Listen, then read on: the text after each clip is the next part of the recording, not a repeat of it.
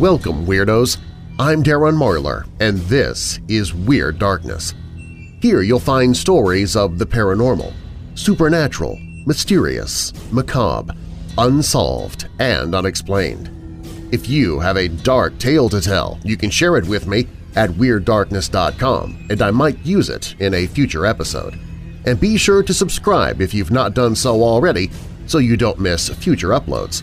This episode of Weird Darkness is brought to you by the Nocturnal Reader's Box at thenocturnalreadersbox.com and be listening at the end of this episode as I give you a very special deal that they are offering only to Weirdo family members. Now bolt your doors, lock your windows, turn off your lights, and come with me into the Weird Dark. Here's an honest question. How are you supposed to know what to do with your money? Very few of us are exposed to meaningful advice on how to manage our finances. Even fewer have the means to get professional financial guidance. Betterment is a platform that was built to do something radical, to give accessible financial advice that puts you first. If you're like most Americans, your money is probably sitting in a savings account, likely earning you next to nothing. Maybe you have an investment account that you're not really sure what to do with. Betterment can help you make sense of what to do with your money. Investing involves risk, but you don't have to know the ins and the outs of the stock market to start investing for your future. Betterment's technology will put your money to work choosing the stocks and strategies that are right for you because we know you have other things to do. Betterment's platform can even provide guidance on what financial goals make sense for you. Give your money a new home with Betterment, peace of mind included. Download the Betterment app today. That's B E T T E R M E N T for the betterment of you. Darkness.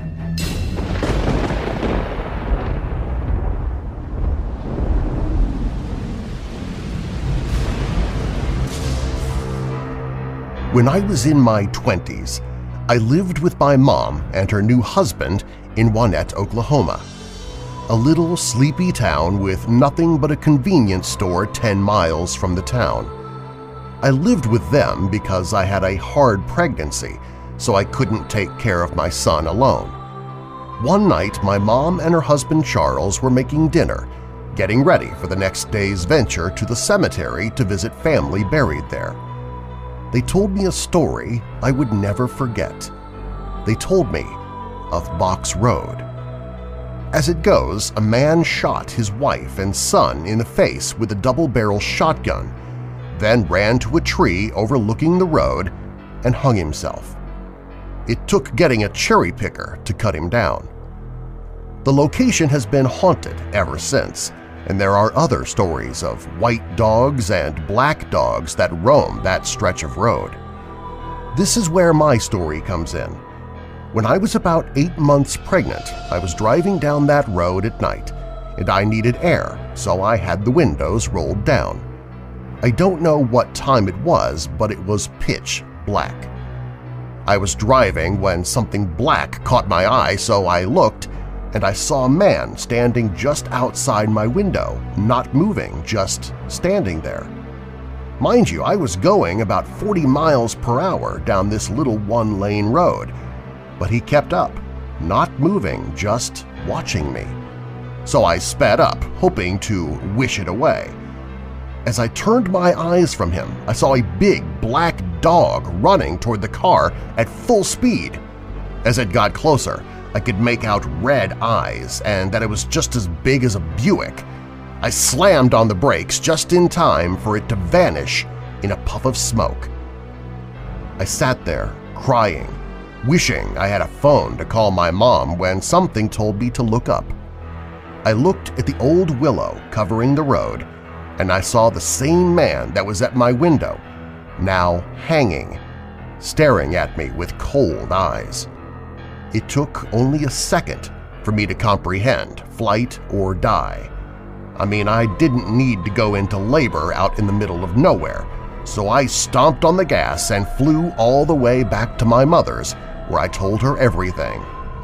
She told me it was a bad omen, so for the rest of my pregnancy, I was not to leave that house. After my baby girl was born, healthy and happy, I never saw that dog or that man again.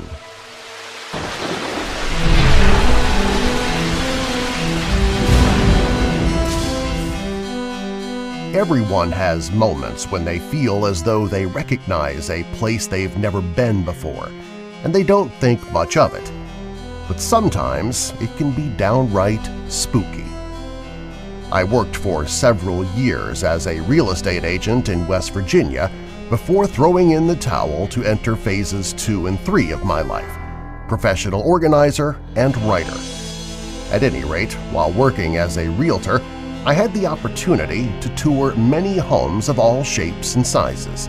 From the most expensive to the modest, I thought I'd seen it all. I had no idea how true that would turn out to be. One day I received the call all realtors covet. A couple were looking for a home to buy and they needed to enlist the help of an agent. Look no further, I told them, I'm your girl. With that, I took down all of their information and made arrangements to meet with them in person and get the specifics of exactly what type of home they were interested in. Once I had found several homes that I felt would suit their needs, I contacted my clients and set up appointments for them to tour the homes. The first couple of showings were uneventful. We walked through the houses and everything was by the book. It was at the third house that things started to take a turn for the bizarre. My clients and I traveled in separate vehicles so that I could arrive a little ahead of them. I would enter the house and turn on the lights and do a quick walkthrough before they showed up. I had never seen this house before, never been inside of it until that day, didn't really even have any recollections of having driven past it. As soon as I opened the front door with the pass key, I knew that house like the back of my hand. The strangest feeling sank into the pit of my stomach as I started flipping on the light switches and walking through the rooms. I knew exactly where everything was. As I continued through the house, I knew where every door led. I knew what the layouts of the rooms would be before I entered them. I could have walked through it blindfolded. It was as though I had lived in that house for years. I knew what would be around every corner. I even knew what kind of light fixtures and windows the place had. My head was spinning by the time my clients showed up to see the house. I probably looked like I had seen a ghost because they asked me if I felt all right. I just nodded and went about the routine of showing them the layout and going over the detail sheet with them. My mind was in such a haze that I don't really recall everything that went on that day. I do know that they didn't buy the house. I have experienced deja vu before, usually just a passing sense that I am reliving an event exactly the way it happened in the past, even though it had never really happened to me before. This, however, was a whole different ball of wax. I don't know how, but I knew that house even though I had never in my life been inside of it before that day. One thing was for sure. I never felt the need to enter it ever again, and I removed it from my database of houses I would show my clients.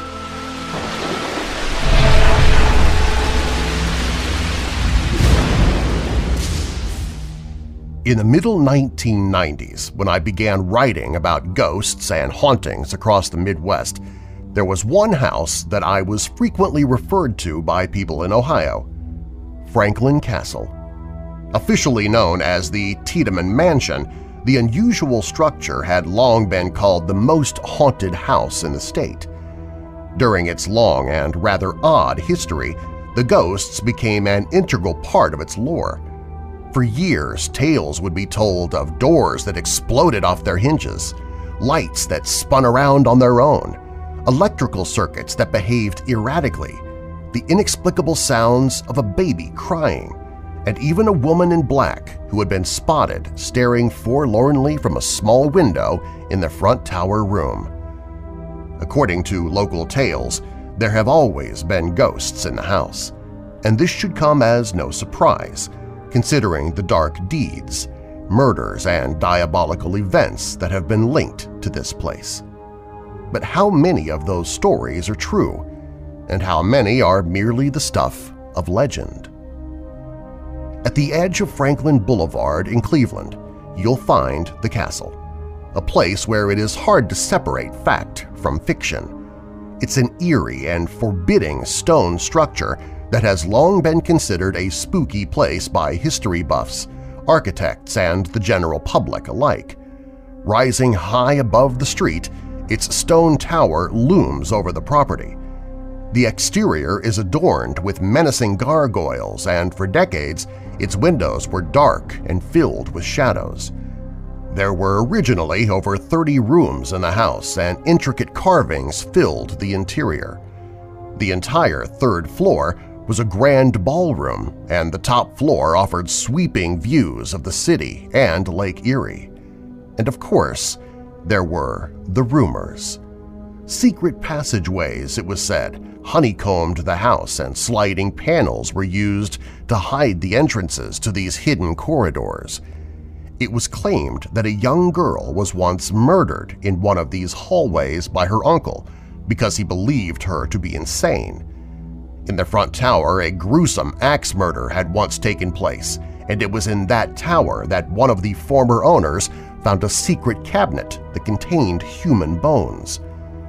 Cleveland's deputy coroner, Dr. Lester Adelson, examined the bones in January 1975 and stated that they were very old and definitely human.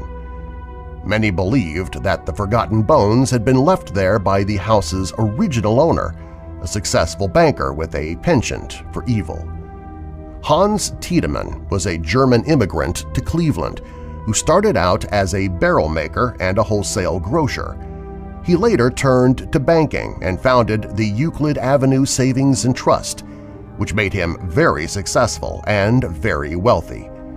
He decided that he wanted a grand home that befit his newly acquired social status and hired the famed Cleveland architectural firm of Cudell and Richardson to build it for him. When the house was designed in the late 19th century, Franklin Boulevard was one of the most upscale residential areas in Cleveland, perhaps second only to Euclid Avenue's so-called Millionaire's Row.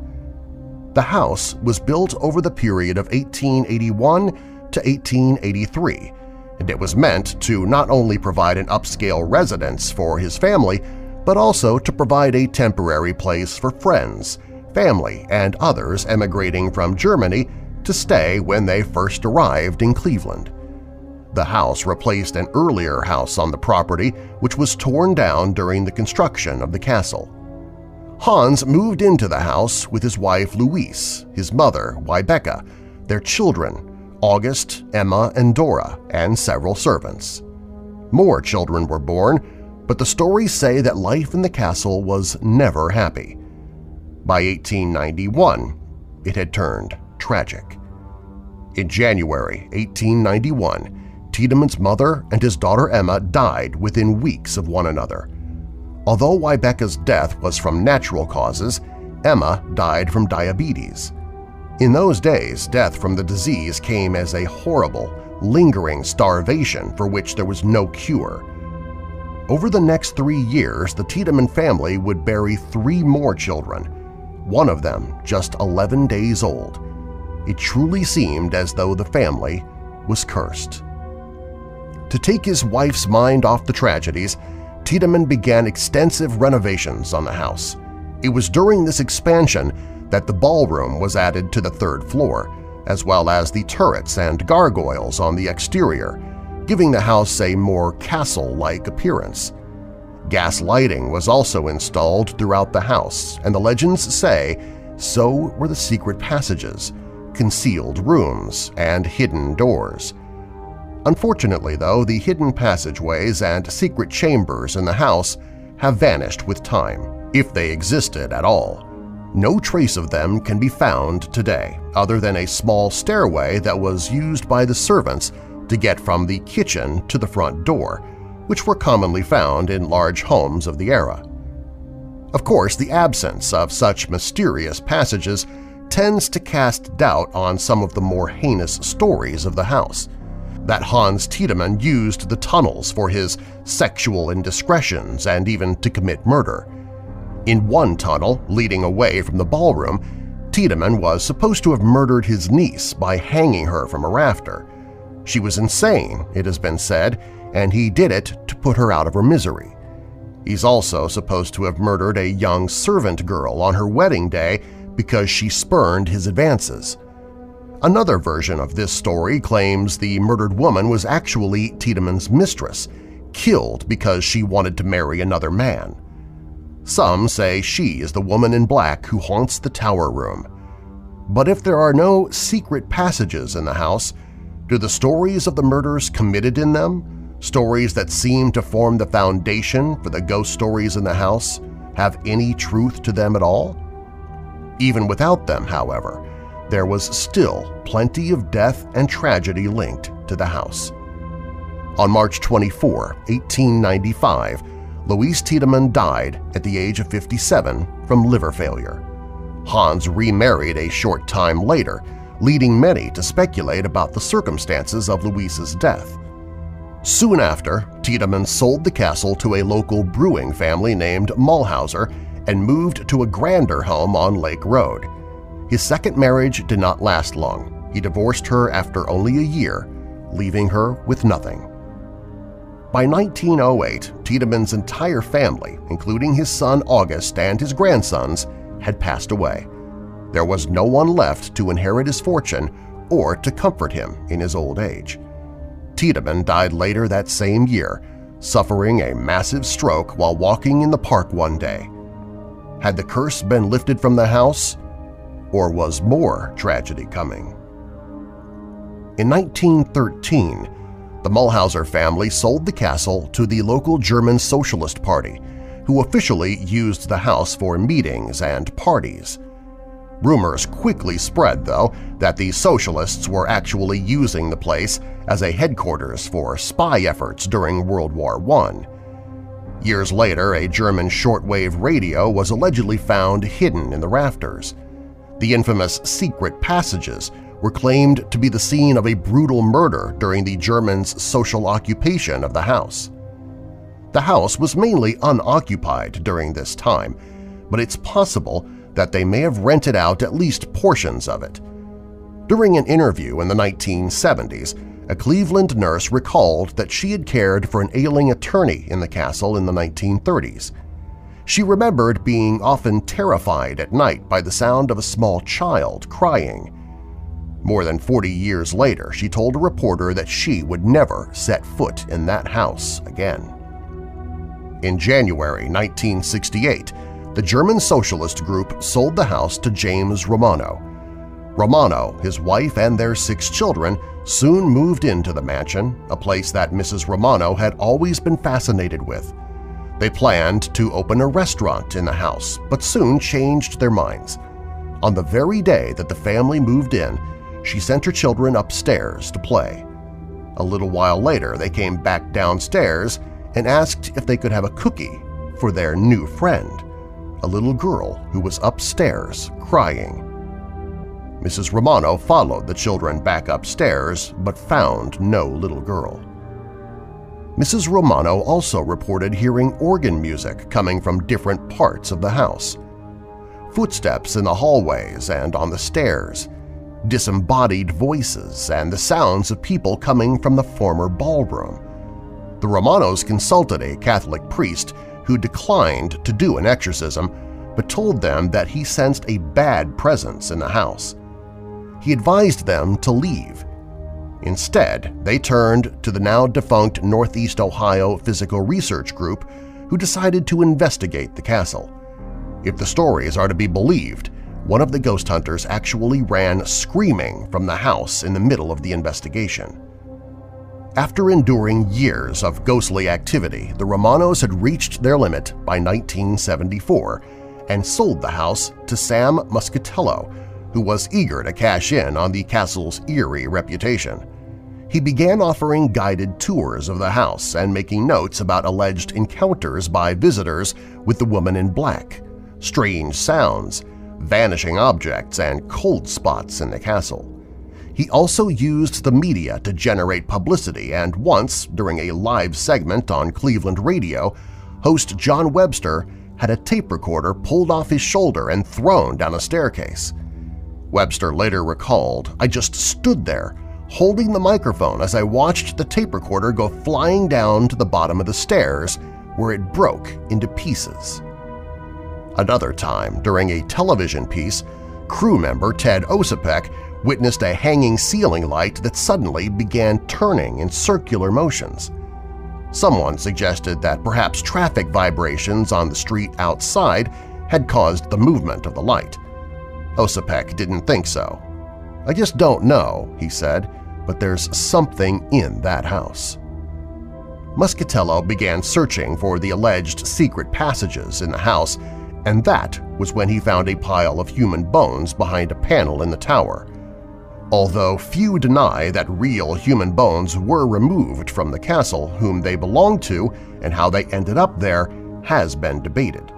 Some took the bones as proof that Hans Tiedemann was the murderer that legend claimed him to be, but others, however, believe that Muscatello stashed the bones there as quote-unquote evidence behind the haunting at Franklin Castle.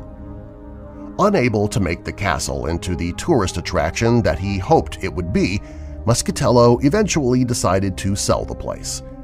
It was purchased by a doctor who later sold the house for the same price he paid for it to Cleveland's police chief, Richard Hongisto. The chief and his wife declared that the mansion would be the perfect place to live, but then, less than a year later, they abruptly sold the house to George Merceda, who knew nothing of the mansion's reputation at the time. He bought the castle because of its Gothic architecture but soon learned that it was alleged to be haunted.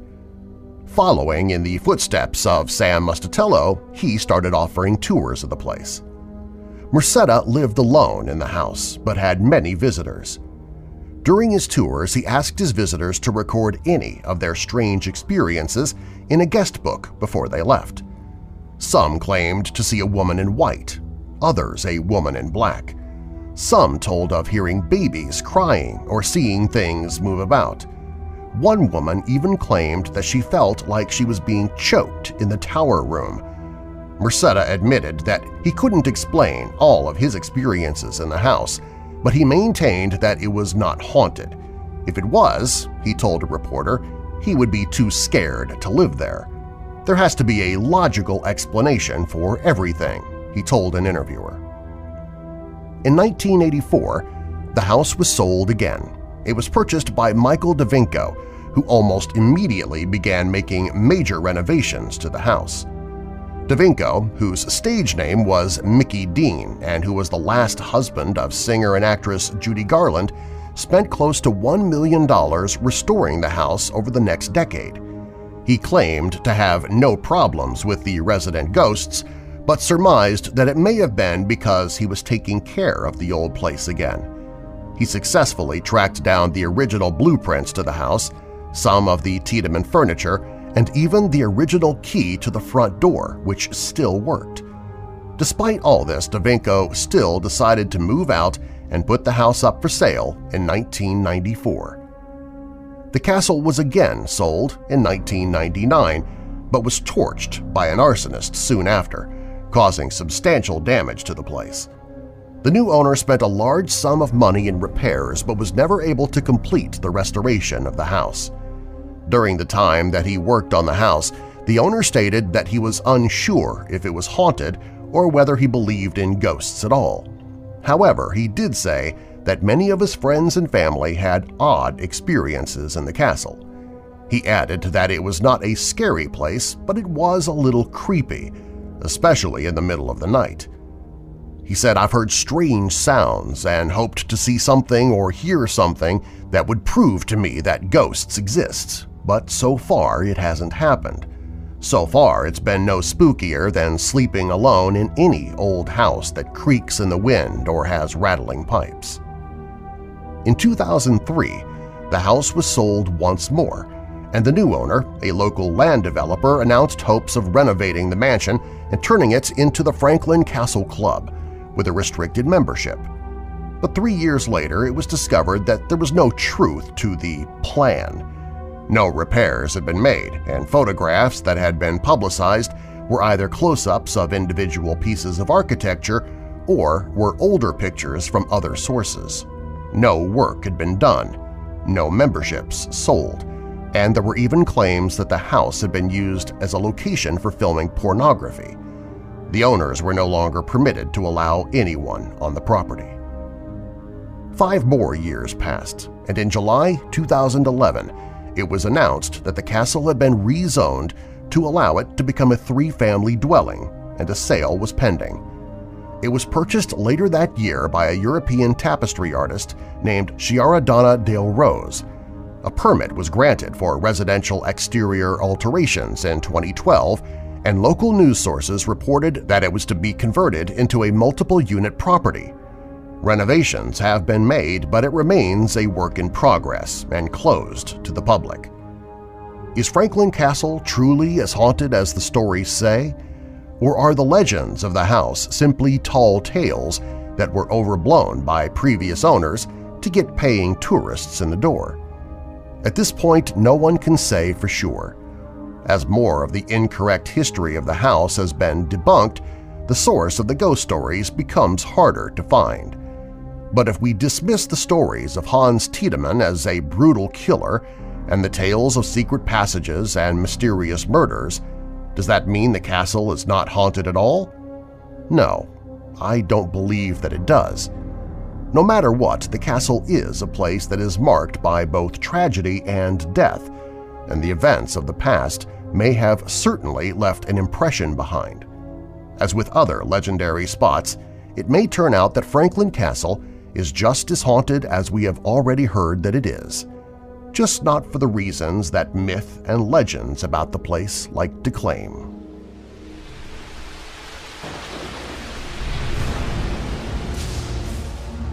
My girlfriend was going to night school and I was drinking beer and watching TV one night when Patty, a roommate, knocked on my door and wanted to know if my girlfriend was around.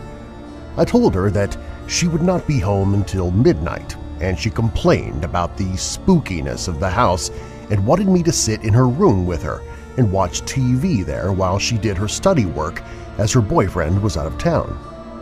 So I'm sitting there watching TV and drinking beer while she studied, and we heard someone enter the front door. This was about 9 p.m., and she asked, is that Kathy? I was sure that she wasn't due home for hours, and Patty told me that her boyfriend was out of town for a week, so we both got up and looked down the stairs where we saw the shadowy figure of a man walk from the vestibule into the kitchen. We looked at each other and, although scared, decided to investigate. The house had more than one ghost, the worst being a crying baby, but this was a first. We went down to the kitchen together, and the door to the basement was open, and we never left that open. This old Victorian house had a basement you would not want to go down in daylight, let alone at night. Patty was a farm girl and said, You've got a shotgun, don't you? Of course, I said, and we went back up and armed ourselves. She walked in front of me with a 20-gauge pump, and I was behind her with a pistol we went down the stairs and saw that someone or something had turned the light on. Just a bulb hanging from a socket you had to go down and pull a string. As we reached the last step, Patty, with the shotgun in hand, asked if I wanted to keep going. I said no way, and we walked backwards up the stairs, closed the door, and none of us ever went down there again that I can recall.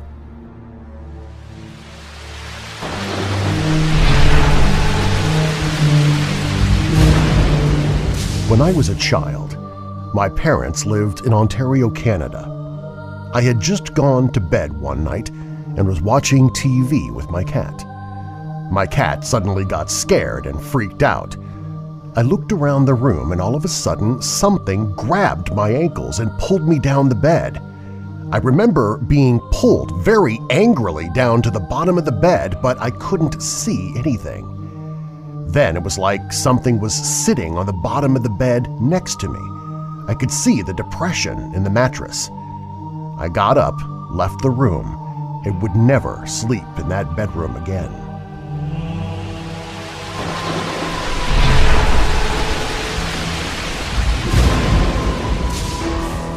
Some years ago, my family and I moved to a house in Pittsburgh, Pennsylvania. The previous owner had died suddenly and his family wanted to sell everything – house, contents, everything. We moved into a house that was decorated in a very 1950s style. My room had an armchair, an old bed, an old stereo, and a pile of dusty old books.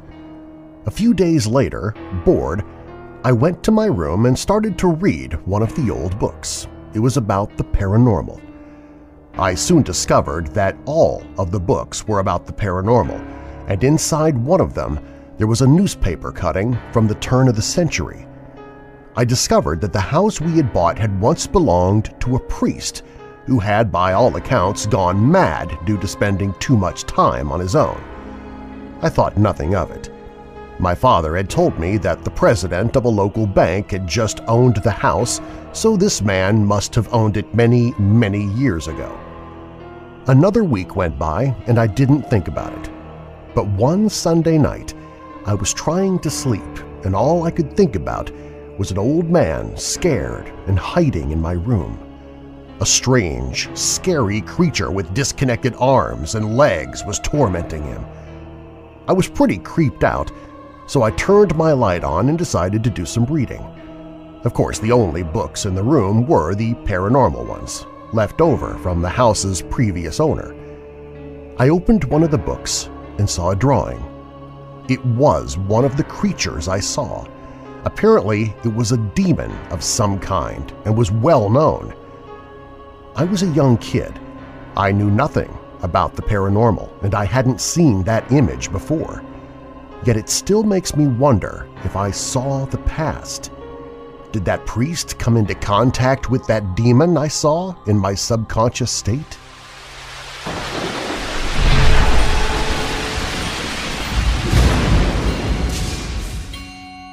Many, many years ago, I went on a school trip to southwest England.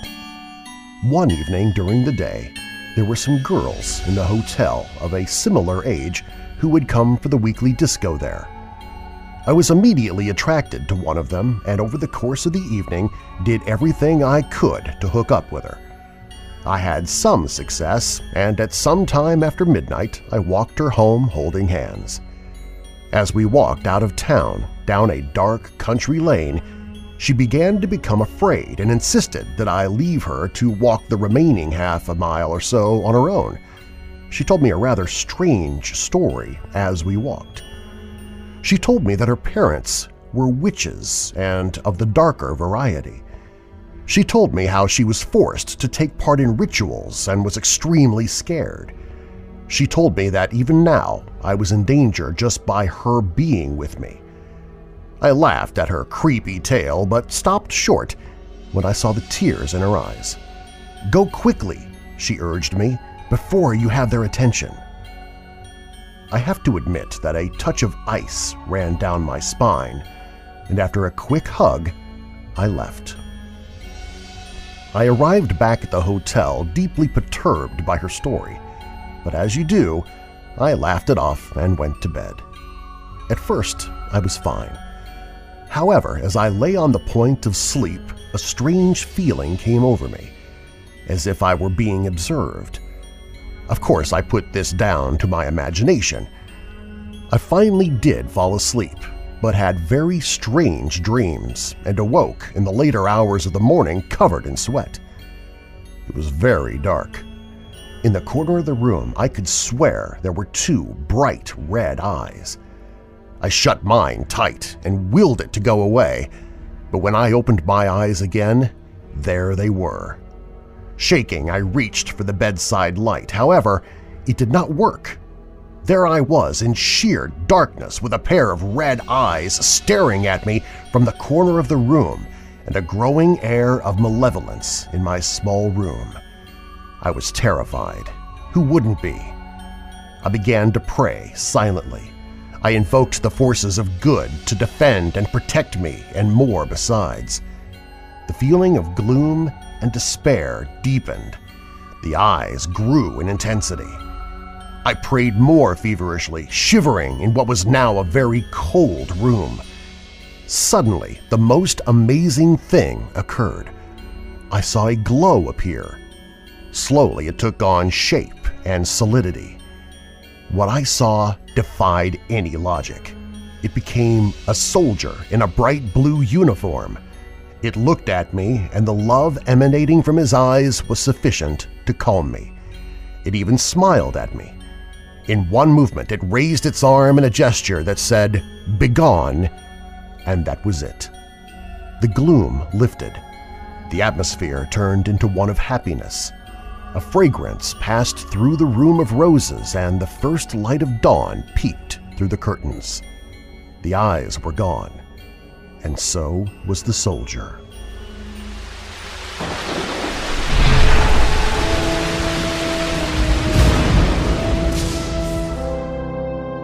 When we first moved into our house in Houston, Texas, we had a few strange experiences.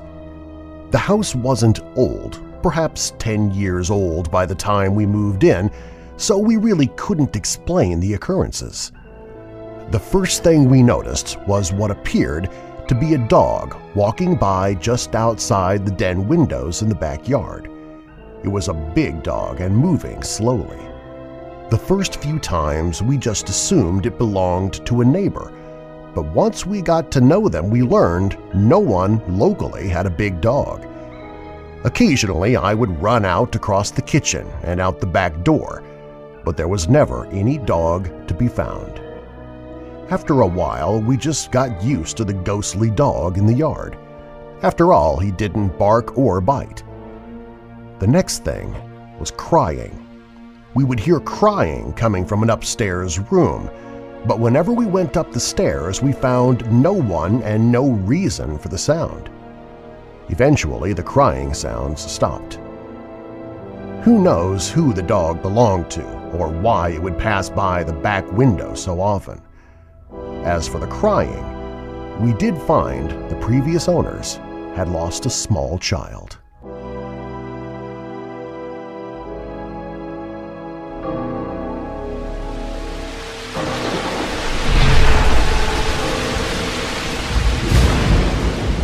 About 20 years ago, we moved into a very old house. When one of the walls was removed, they found a room. Inside the room, two of the workmen discovered an old table. It looked extremely old, and my parents decided to keep it. At the time, we all thought it was a beautiful table, and it lived in our dining room. We had never experienced any kind of paranormal activity but we began to notice that some of our family photos taken at the table had orbs in them. Finally, we realized that the only photos that had orbs in them were photos that included the table. Nothing more sinister than that really happened. We still have the table, and strange things happen when the focus is on the table. For example, my mother was showing the table to her friend and a vase that had been sitting on a shelf fell to the floor. I've seen plates switch sides of the table, and my father swears the table has moved, just inches, but he swears it has moved. My question is this. Can an object be possessed? Do you have a dark tale to tell? Fact or fiction, you can share your story at WeirdDarkness.com, and I might use it in a future episode. You can find links to all of the stories in this episode in the show notes. This episode of Weird Darkness was brought to you by the Nocturnal Reader's Box, now an official sponsor of Weird Darkness. If you're a horror fan, you'll love it. As a subscriber to the Nocturnal Reader's Box, every month you'll get at least two horror books – one new release and one previously released title. You'll always get a bookmark and a custom art print that is only available in the Nocturnal Reader's box. These are not shiny, glittery quotes. They are actual artworks commissioned per the theme each month. They always have seven or more items in the box every month too, often more. And if you subscribe now, you'll get the May Nocturnal Reader's Box, themed Who Made This Bloody Effing Mess? featuring items inspired by Joe Lansdale, Robert McCammon, Anne Rice, Richard Laymon, and a very special wearable that you don't want to miss. Subscribe today at thenocturnalreadersbox.com. And there's a special deal just for you, my Weirdo family. You can get 15% off your first subscription up to six months by using the promo code WEIRD15. All one word, no spaces. WEIRD15. That's WEIRD15. Sign up now at thenocturnalreadersbox.com. That's thenocturnalreadersbox.com or click the link in the show notes. I'm your creator and host, Darren Marlar. Thanks for joining me in the Weird Darkness.